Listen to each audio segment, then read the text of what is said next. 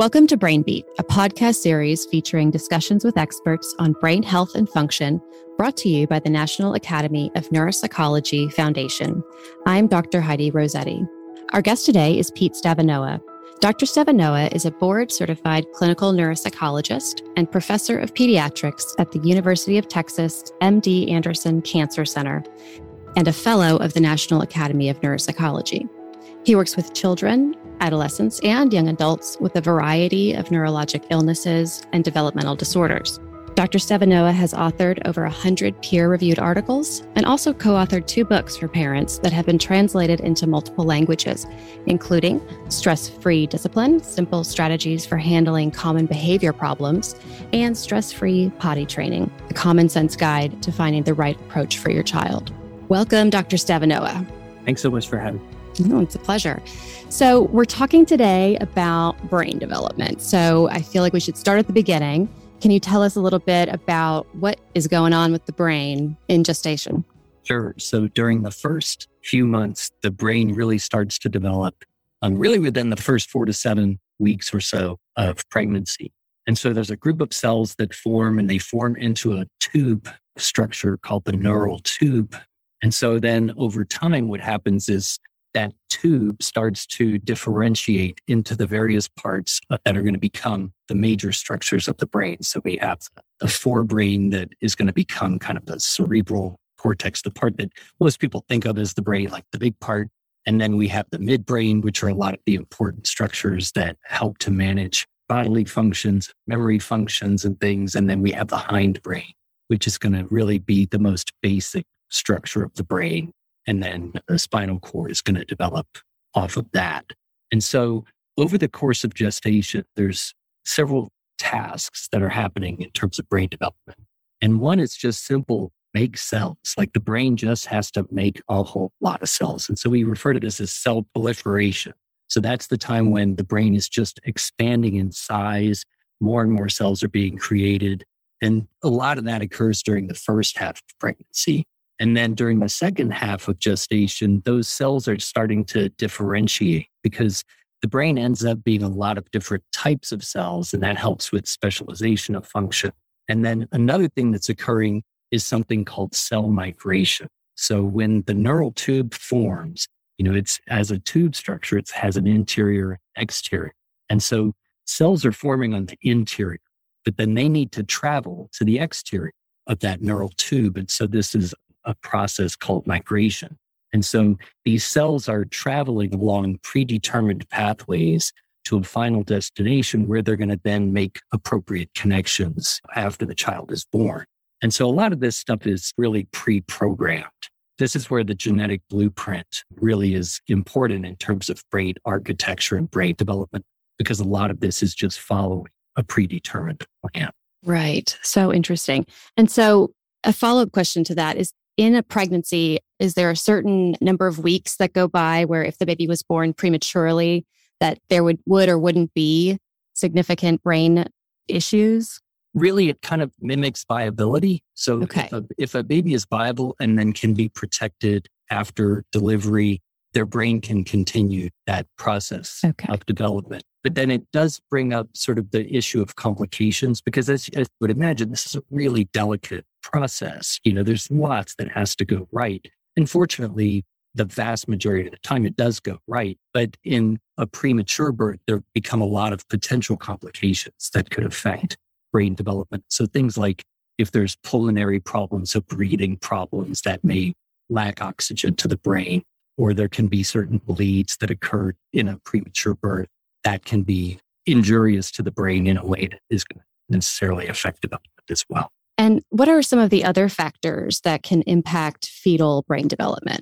These are the things that I'm sure as women are going through pregnancy, their doctors are checking in on, you know, really regularly. So obviously any medical problem that the mother may experience has a potential impact on the fetus and brain development. So things like infections, high fevers, those kinds of things even stress, significant stress can result in potential impact on the fetus. And that's something that doctors are monitoring as well. Good nutrition is important because the developing brain needs the proper fuel.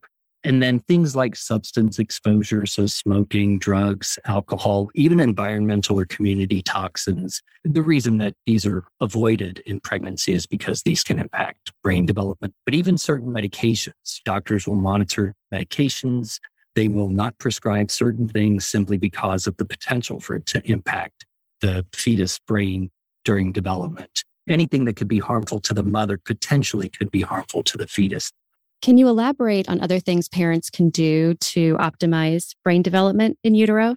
Yeah, certainly. You know, in addition to just healthy lifestyle things, good nutrition, exercise, stress management, those are really essential. Things like talking to your baby during pregnancy, you know, playing music, relaxing activities that can be calming both to the mother and to the baby. So things to kind of manage those potential environmental stressors, but also things that might promote you know, those attachment behaviors that we're really going to look to in terms of promoting a positive relationship with parents. So talking and reading all are beneficial. So let's say now the baby is born. What should we know about brain development during early childhood? Yeah. So when a child is born, this is a staggering number, but babies are born with about 100 billion neurons, which is pretty much mostly what they're ever going to have. And that sounds sort of frightening because, you know, if we're born, you know, we can, we can only lose things. But that again speaks to the importance of prenatal care because we want those 100 billion neurons to develop as well as they can. Now, just as a caveat, there are some areas of the brain where neurons do develop even in adulthood, such as the hippocampus. So, with the basic hardware in place, a major task for the developing brain really is starting to form connections. We call this synapses. And Those are really just chemical connections between each of the neuron cells that allow for communication between those cells. And so a major thing that's happening in infancy, early childhood, and even through school ages, there's a huge number of synapses. It's sort of like the brain is overproducing connections so that it makes sure that the really important ones are made. And so part of that process is creating these connections or synapses. And then another component is synapse consolidation. As you might imagine, you know, in the developing brain, all these new connections are happening, very active process. But there's certain ones that are going to be really important and they do need to be stabilized. And so the brain has a process for doing that. And so this is what allows us to learn things and to hold on to things. So this is the persistence of learned behaviors. And even if they're not activated, not very often later. And in fact, one of the processes the brain has is once these synaptic networks become strong, you know, during childhood, we have networks that provide inhibition of new networks around those networks. So it basically suppresses activation of things that might otherwise create interference. And so these, again, somewhat pre programmed in terms of the process of synapse formation. But this is where we start to talk about how experience and other external events can really help shape those formations. Okay. And can you talk about how those things influence the development of those connections? We start again with genetics. Genetics really creates sort of the blueprint for the brain architecture. And so how the brain develops is dependent and, and highly so on genetics. It sort of follows a pre programmed plan. This is why when we look at developing children and we ask about developmental milestones, learning to crawl, walk, and talk. There's a parallel among typically developing children. You know, there's windows when those things typically happen. And so that's just evidence of that predetermined program. It's kind of rooted in genetics. But then there's the nature part of it. But then there's also the nurture part. So when we think of the nurture aspect of brain development, we're really talking about environment around the child so, since we can't influence genetics, let's talk more maybe about the areas we can influence. So, when you say environment, what sorts of things are you referring to? So, when I say environment, and people may have different ways that they're defining this, but I'm thinking really of the physical around the child, but also around the child's brain. So, we refer to that as the micro. So, that's the environment around the brain cells and that sort of thing. So, this is where we again reflect back to just healthy lifestyle, some really basic needs kinds of things. So nutrition is essential. If the proper fuel is not there or not enough of it, that can really affect the microbiome around the developing brain. And that can impact how those brain cells are developing, as well as how those synapses are developing. But then some of the other things that just have to do, and I sort of relate to environment, things like positive relationships, attachment relationships during childhood, you know, just a feeling of security and predictability. And then protection from dangers, protection from toxic stress. Those are also aspects of the environment. So, what exactly do you mean by toxic stress? We think of toxic stress as kind of a long term, high intensity stress. So, you know, it can even be a traumatic stress. Think of it that way. And so, when we, this is adults too, when we experience this, you know, this can result in a cascade of neurochemical and inflammation and inflammatory processes that can really endure. And in a developing child, these can have a significant and negative impact on brain development. So examples of what this might look like, you know, certainly obvious things like child abuse or child neglect, long-term neglect, but a lack of an attachment relationship that could be a toxic stress for somebody. A strong example of this several decades ago, there were lots of institutionalized orphans who were being adopted. And so these were children that really had a toxic early environment where they just lacked relationships. There may have been abuse, but certainly significant social and emotional neglect was occurring. And there weren't those positive relationships. And those impacted those children. And so there was sort of a pattern to how they developed. Part of that was because those early stress experiences really imprinted on their brain. But I want to differentiate that toxic stress from more tolerable stress or even positive stress because I don't want parents, especially, to get the message that they need to protect their child from every stress, certainly from those high intensity traumatic stresses, tolerable stresses, those things that children need to endure, you know, first day of school, being with a different caregiver, let's say, those are stressful events for a child. And yet those are things that are tolerable. And if the child is able to endure that, that actually can go into building their resilience later. So, on the topic of stress, what thoughts might you have on the effect of these two years of COVID pandemic on younger kids? Yeah, so I think that we look at the social isolation that everyone is experiencing to some extent.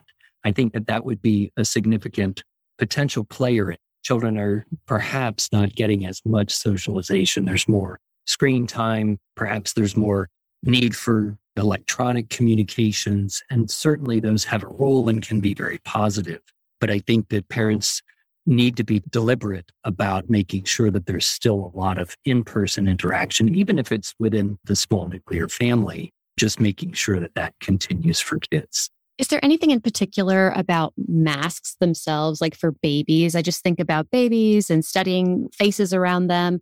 Do you think that matters at all? I do, because if we go back to this idea of forming synapses, so if we're forming synapses, some of those synapses that we're forming are highly dependent on the experiences that we have. And so when we think of functions like facial recognition or emotion recognition, if we're limiting those experiences, potentially we're limiting connections. Now, that's not to say that those things can't be recovered. And certainly there can be compensation for that by having ample opportunity for maskless interaction. But I do think that it's important to be mindful that these experiences that a child may be having, there may be a limiting effect of some of these COVID protections that we're taking. Okay. So development experts talk about this sort of sensitive periods or critical periods in childhood. Can you talk about those concepts in the context of the brain and brain development? sensitive and critical periods are times when the brain is just basically ready to learn. So synapses are occurring rapidly and the brain really is eager to pick up certain types of information. And so during a sensitive period, in a sensitive period might be language, social input, visual stimulation, but those kinds of experiences that help to develop our ability to process that type of information. The brain is just particularly open to learning that type of information and developing enduring neural networks that can make sense of it, process it. So a critical period is sort of a time limited of a sensitive period. So the brain is ready to learn, but that window may shut at some point. And so kind of the classic example of a critical period is, is our ability to learn So as a baby is developing during early childhood, the brain is eager to learn language. That communication function is so important to our adaptability as humans that it seems like that's just an aspect of evolution that we're just genetically pre-programmed to want to learn. So during early childhood, you know, children are picking up vocabulary and like syntax and like structure and all of that. And that's just a natural part of that language development.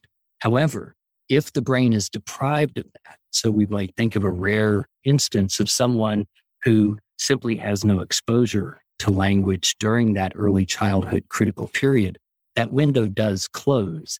And it's not that they can't learn language and can't learn some capacity to communicate, but it's unlikely that they're going to learn language structure in the same way that a typically developing child would have. So we can think of the window closing. And then again, it's not that the brain can't develop that function, at least to some extent, but it's a lot of effort that goes into redirecting that development along that trajectory. And so then that affected area may never develop quite fully. And so there's a number. The visual system is another area that way in terms of if we're deprived of visual input, then we have certain neurons that are specialized for vision. And if we're deprived during that critical period, we may never develop that visual processing capacity. I would assume then that the emphasis that's placed on reading with your child might fit in as well. Absolutely. And it's something that helps develop language and, and it also helps promote attachment. These child development activities that we think about have, you know, like on the surface of it, well, gosh, reading is great. So you want to develop reading, but you're also developing language, planting the seeds for later language comprehension, but you're also promoting a positive relationship with your child and a closeness. You're doing so many things at once, you know, what seems to be such a simple activity. So I understand that it's normal for the developing brain to actually lose synapses and connections. Can you tell us about that? Yeah, that sounds frightening. We all of a sudden start to lose all of these connections. But going back to that early childhood proliferation of synapses, you know, where it's almost like we're overproducing. So then during adolescence, there's a significant reduction in those synapses. And that process is sometimes referred to as pruning, prune a shrub while we're pruning our synapses. And so the idea here is that synapses that aren't used or aren't functional to us, they're not helpful to us, end up being retracted or otherwise lost. And so use it or lose it principle is a significant determinant of what synapses are going to remain and what ones are going to become really solidified, stabilized, really be enduring as compared to those that start to get cut down. Now, the positive part of this is that uh, it starts to allow for specialization. If we have too many synapses, that creates a possibility of interference. So as we prune these down, what we're really pruning down to are the ones that are the most useful to us, the most functional, but also that improves our efficiency. So now we're able to do things in a more efficient manner, meaning both that we're better at it, but also that it uses less energy to do it. And so all of those are really positive things, but there is a balance because that comes at a cost for the flexibility of the brain to learn completely different task. If there's an injury to an area in later life, you know, after this pruning has occurred, that's why it's harder for an adult to relearn a function that's been affected by brain injury. So that brings up the topic of plasticity. So, what exactly is brain plasticity and how does that change over the course of a kid's development?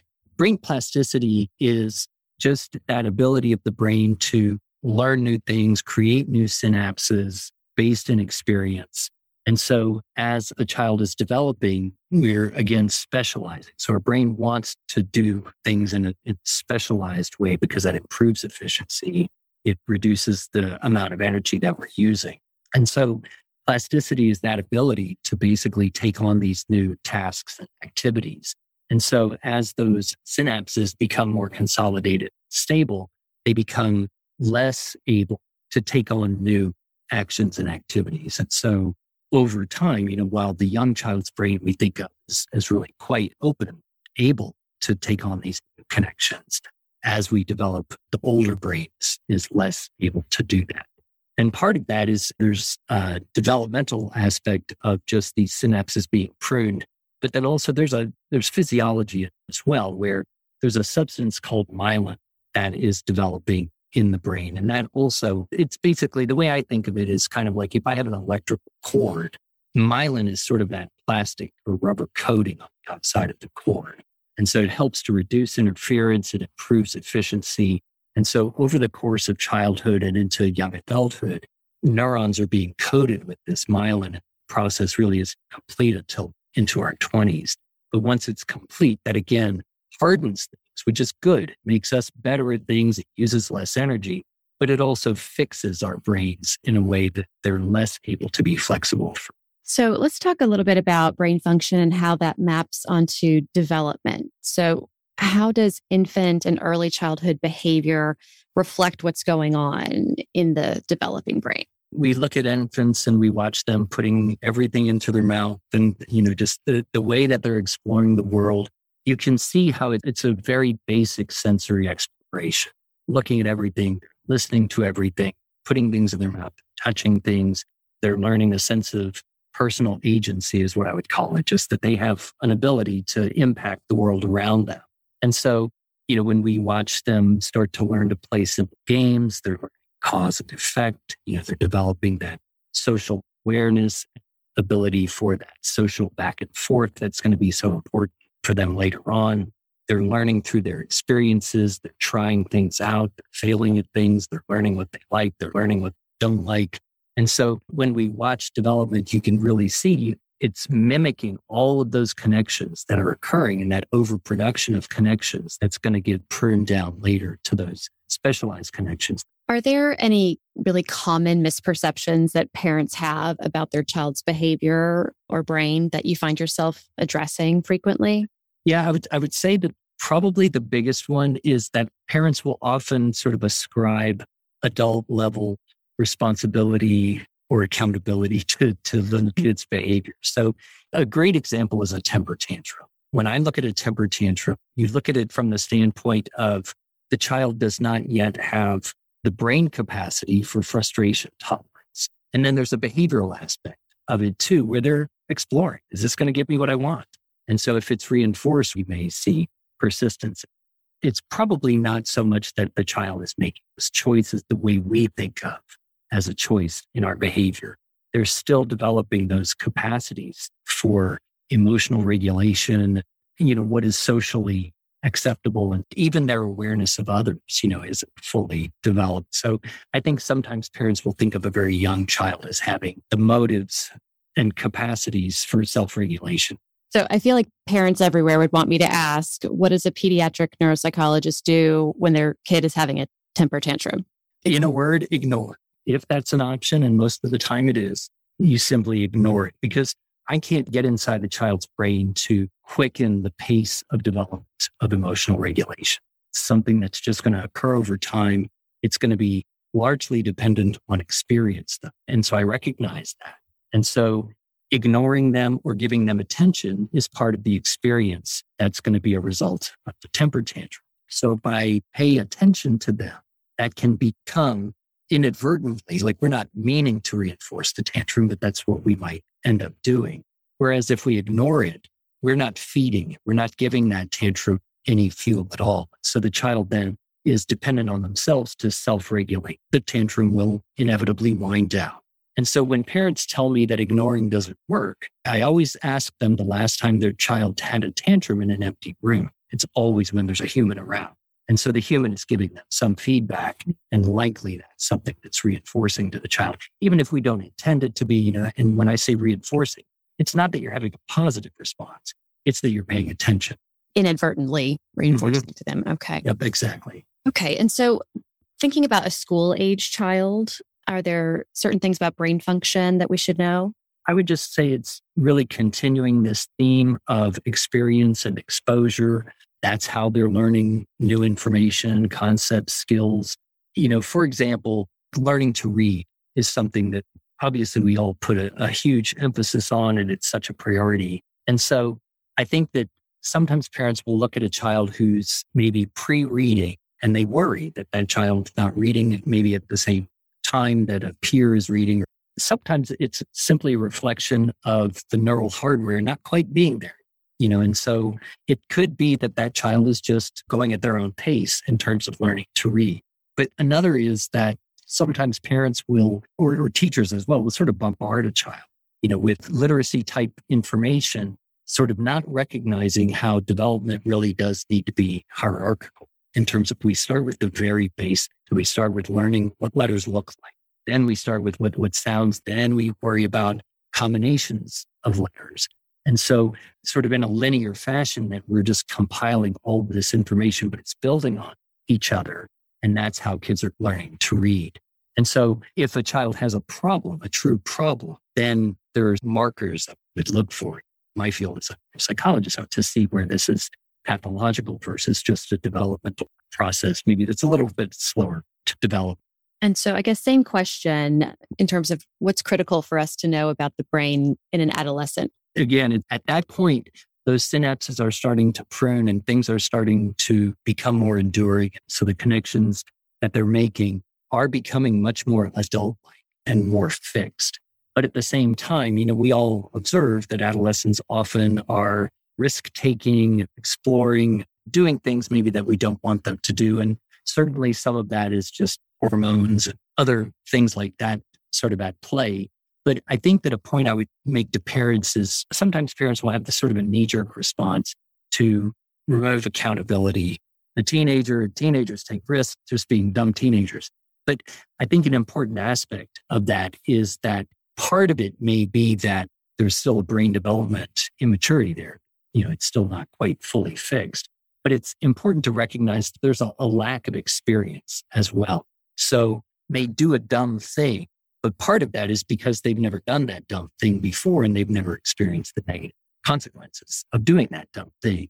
And so that's why many people will do a dumb thing once, but they don't do it again because they learn from those experiences. And that's part of somebody is transitioning really from even early childhood through young adulthood. It's more obvious because they're smarter, more sophisticated, they can get into potentially worse trouble. And so sometimes that draws our attention, you know, as, as grown-ups. We have to kind of remember that they don't have the wisdom that we otherwise hopefully have acquired.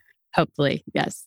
So do you find it interesting that the legal definition of an adult is still 18, even though we know now that technically the early 20s be a better cutoff, so to speak, in terms of brain development? Yeah, based on brain development, yes. It is sort of an odd thing that we give our 16, 17, 18 year olds such significant responsibility. But at the same time, many of them can handle it. So I don't want to take away from those that are able to do that in spite of their brains. And I think that's part of the variability that goes into this idea that even in light of maybe not quite fully developed brain, there's that lack of experience that most adolescents have.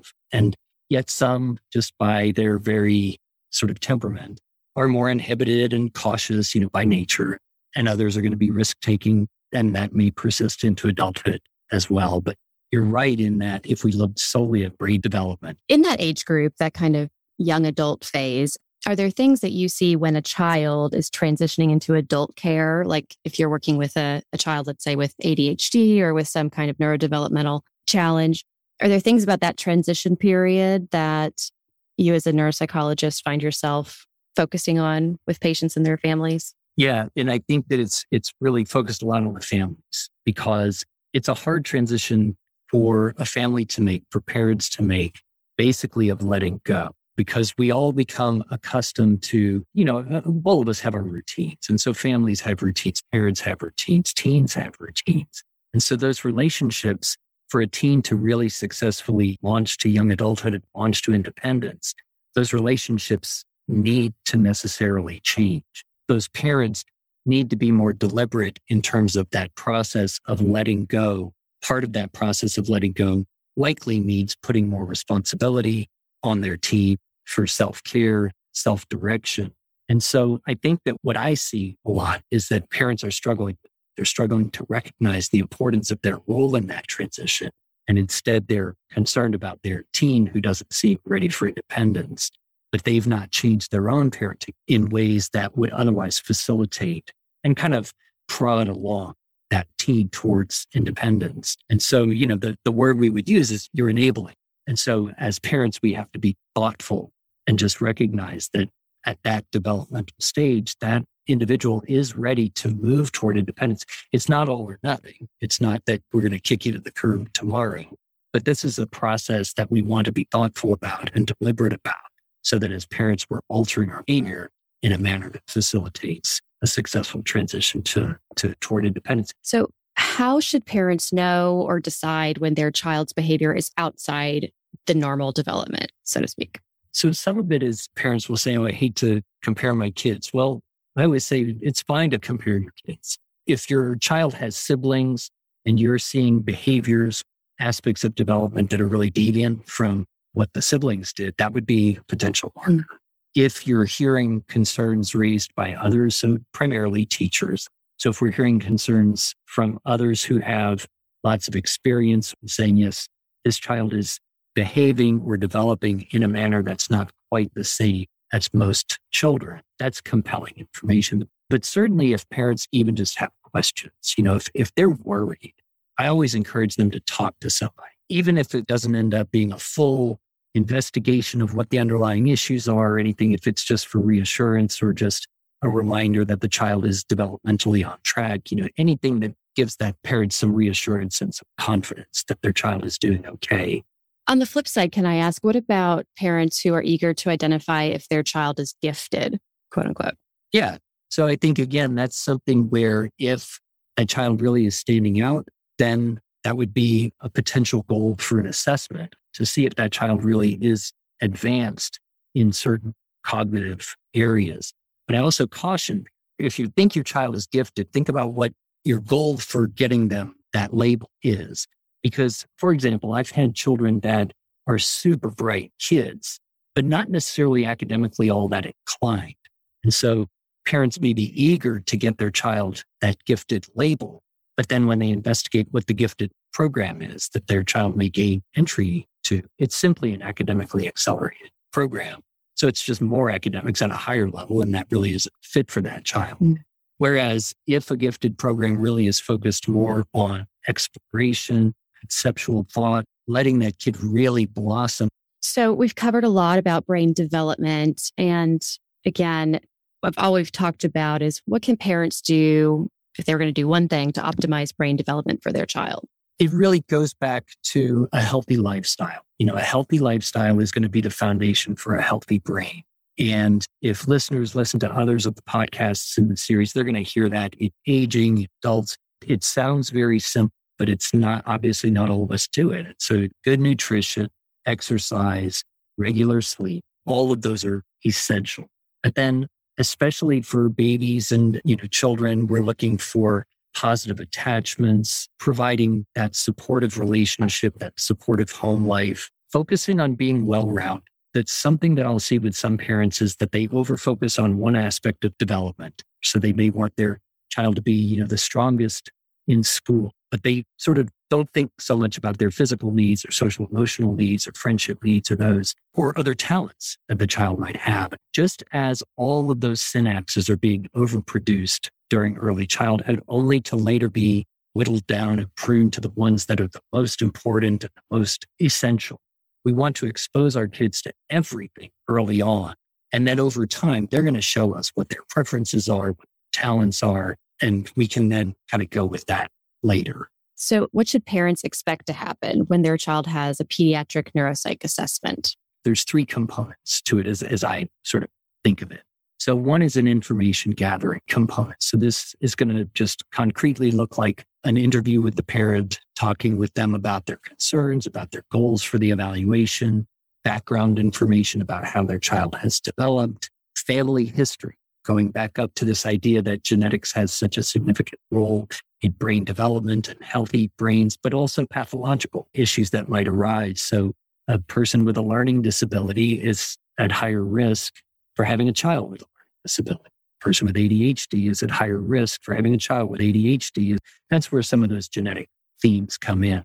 So in the interview phase or the intake phase, we would also be asking for collateral information about how the child is doing at school. We may even collect information from teachers, talk to teachers, other records. And then the second component is the actual direct assessment with the child. So this is where we would go through a series of developmentally appropriate tasks to look at various aspects of cognition.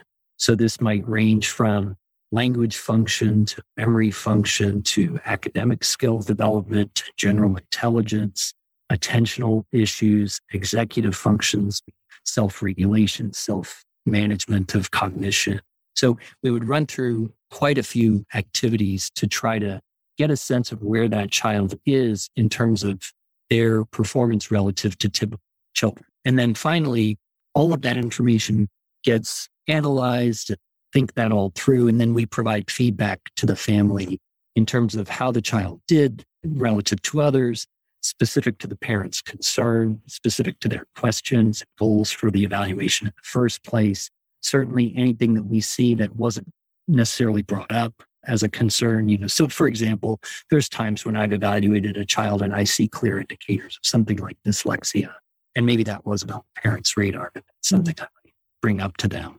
But the whole functional role is then to provide guidance back to the parents. And so this may take the form of referrals to specialists, you know, for interventions. Say your child needs a tutor or they may need certain services at school and we can help try to facilitate access to those services. Sometimes it's psychological therapy that they may need. Sometimes we might refer them for a consultation with their physician for medication options. Really, that feedback component is sort of the plan and the guidance back to the parent.